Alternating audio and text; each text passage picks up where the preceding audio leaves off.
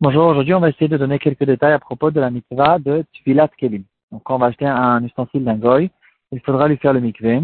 On va voir quelles sont les matières dans lesquelles la halakha demande de faire là-dessus Tvilat Kelim.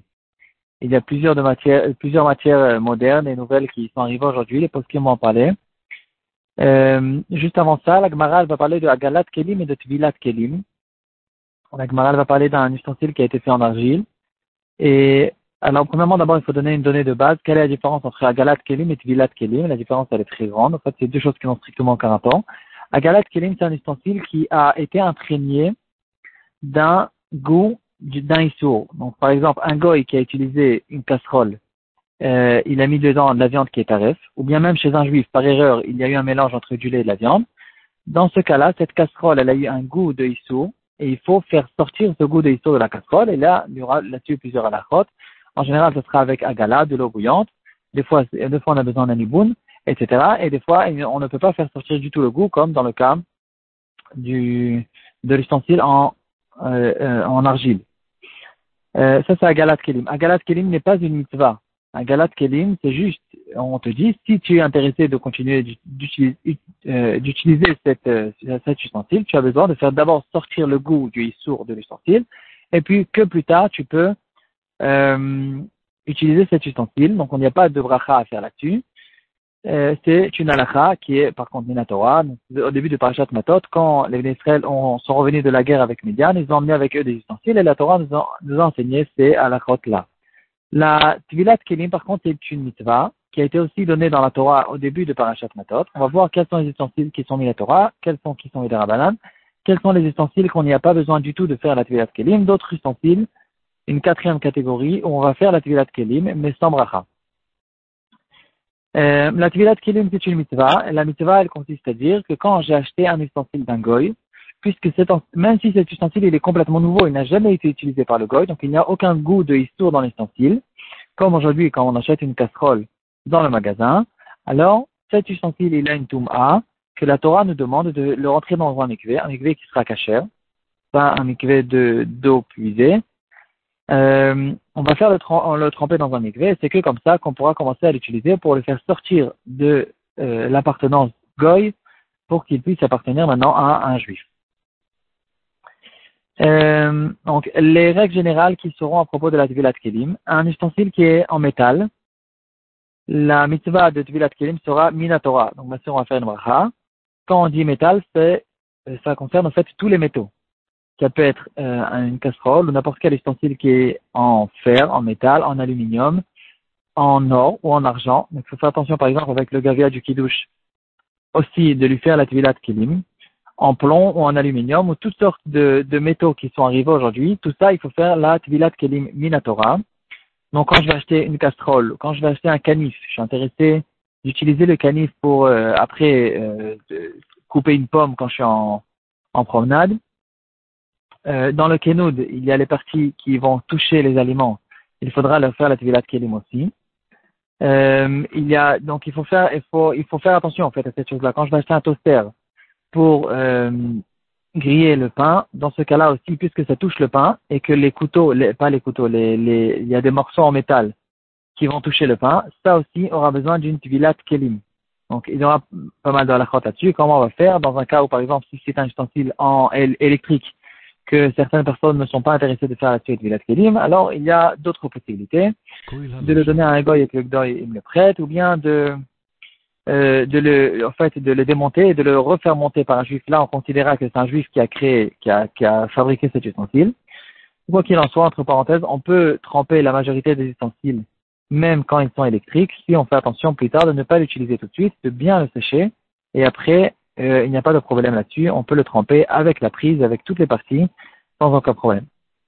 Le blender, euh, le pied là qu'on utilise pour la soupe, aussi, il faudra le tremper dans le mikvé parce qu'il y a un couteau qui est en métal. Euh, donc tous les métaux ont, ont la mitzvah de, de Tvilat Kelim. Il y a aujourd'hui aussi toutes sortes de casseroles en inox, en aluminium, en tefal ou en émail. Euh, je pense que même les mails, il a besoin d'avoir une euh, Minatora, c'est quelque chose à vérifier, mais quoi qu'il en soit, c'est sûr qu'on lui fait la Tvila, et même peut-être avec bracha. Euh, on passe aux ustensiles qui sont faits en verre. Les ustensiles en verre n'ont pas la mitzvah minatora, ils ont par contre la mitzvah banane. Et donc quand on va les tremper, on va faire, non seulement on va les tremper, mais on va faire aussi la bracha. Donc point de vue extérieur, il n'y a aucune différence entre la casserole ou l'assiette en verre, ou le verre en verre, parce que dans les deux, on va faire la tvila et on va le faire avec bracha, comme dans les mitzvot banane, comme par exemple Hanouka, on fait la bracha même sur des mitzvot qui sont banane. Donc ici, on parle bien sûr des assiettes, des verres, un thermos, si l'intérieur il est en verre, aussi il faudra faire euh, la tvila avec une bracha. Quels sont les ustensiles qui n'ont pas du tout besoin de tvila On parle des ustensiles en pierre, en bois, euh, ou bien les ustensiles qui sont faits en argile. Et là, on, arrive à toutes sortes d'ustensiles qu'il y a aujourd'hui qui ressemblent à l'argile. Est-ce qu'il faut faire la tvila kelim ou pas? En fait, il y a aujourd'hui des matières qui sont entre l'argile et le, et le verre, comme euh, les, les carrelages comme on connaît. Euh, ça, ça euh, il faut faire attention à ces choses-là. On va faire la de kelim, mais on va faire sans bracha. Donc on fait attention. Très souvent, par exemple, on a des assiettes qui ne sont pas vraiment en verre. C'est des assiettes qui sont faites en, en grès, en, en faïence. Ces assiettes-là, on va les faire on va faire la de kelim comme on a l'habitude de faire sur le verre, parce qu'on craint que c'est considéré comme du verre, mais on ne va pas faire de la bracha parce que c'est peut-être considéré comme de la terre glaise, comme de l'argile. Dans le Shulchan déjà, on voit de certaines complications euh, à propos de certains ustensiles, dans lesquels le Shulchan il va nous dire lui-même, on va faire la de kelim sans bracha. Par exemple, le Shulchan dans la partie Oredea Siman Kufkaf, il va nous ramener le cas d'un ustensile qui est en argile et qui est recouvert de plomb et verre de plomb alors, le Shulchan il va considérer cet ustensile comme un ustensile de plomb, donc on va lui faire la tvila sans bracha. Le Rama, il va nous dire, par contre, ça fait brachot laquelle, et euh, on peut peut-être considérer cet ustensile quand même comme un ustensile d'argile, et donc on fera la tvila d'un côté, mais on ne peut pas faire la bracha.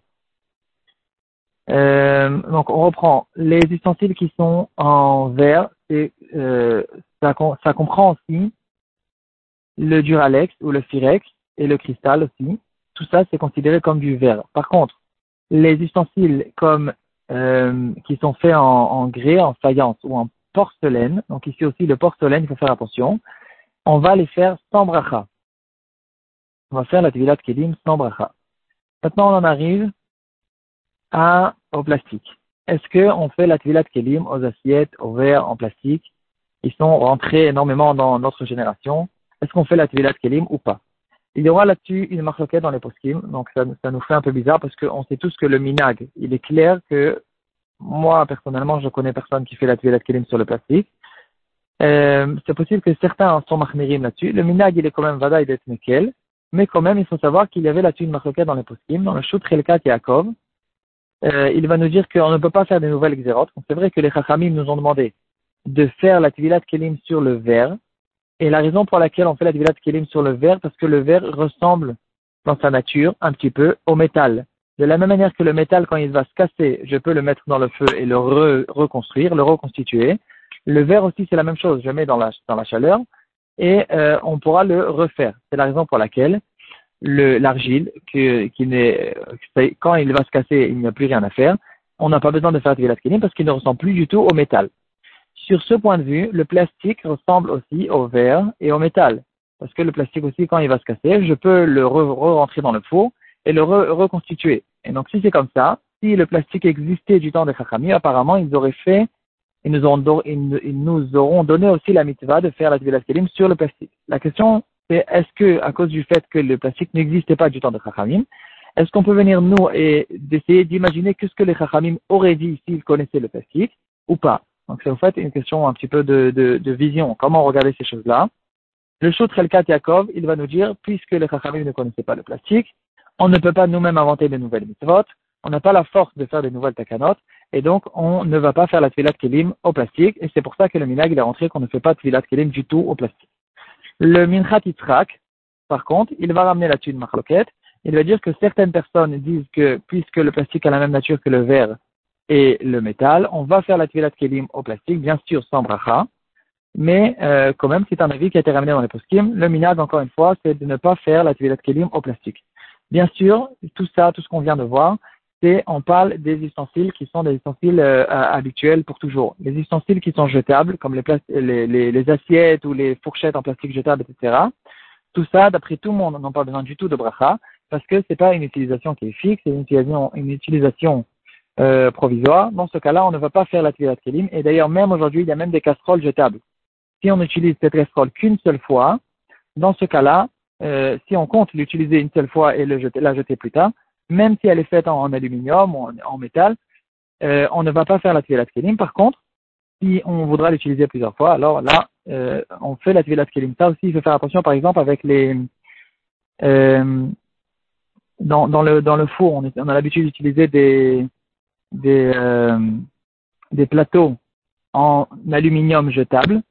Ça aussi, si on l'utilise plus qu'une fois ou deux fois, dans ce cas-là, apparemment, d'après la lachasek, on dirait qu'on devrait faire la tvilat kelim. Je ne sais pas s'il y a peut-être dans les poskim euh, une possibilité de dire qu'on n'a pas besoin de faire tvilat kelim là-dessus. Mais normalement, si euh, on regarde la halacha, si on utilise euh, ce plateau d'aluminium plusieurs fois, on doit faire la tvilat kelim là-dessus. Il faut faire attention là-dessus. On n'a pas l'habitude de penser à ça. Aussi, par exemple, une bouteille en verre. On a le droit d'utiliser une fois quand on va vider, par exemple, une bouteille de jus de raisin. On va, même si elle n'a pas eu kelim, on peut l'utiliser parce que c'est une seule fois, mais si on veut la réutiliser, cette bouteille de verre, ou bien même une boîte de conserve, dans ce cas-là, il faudra effectivement faire tuer la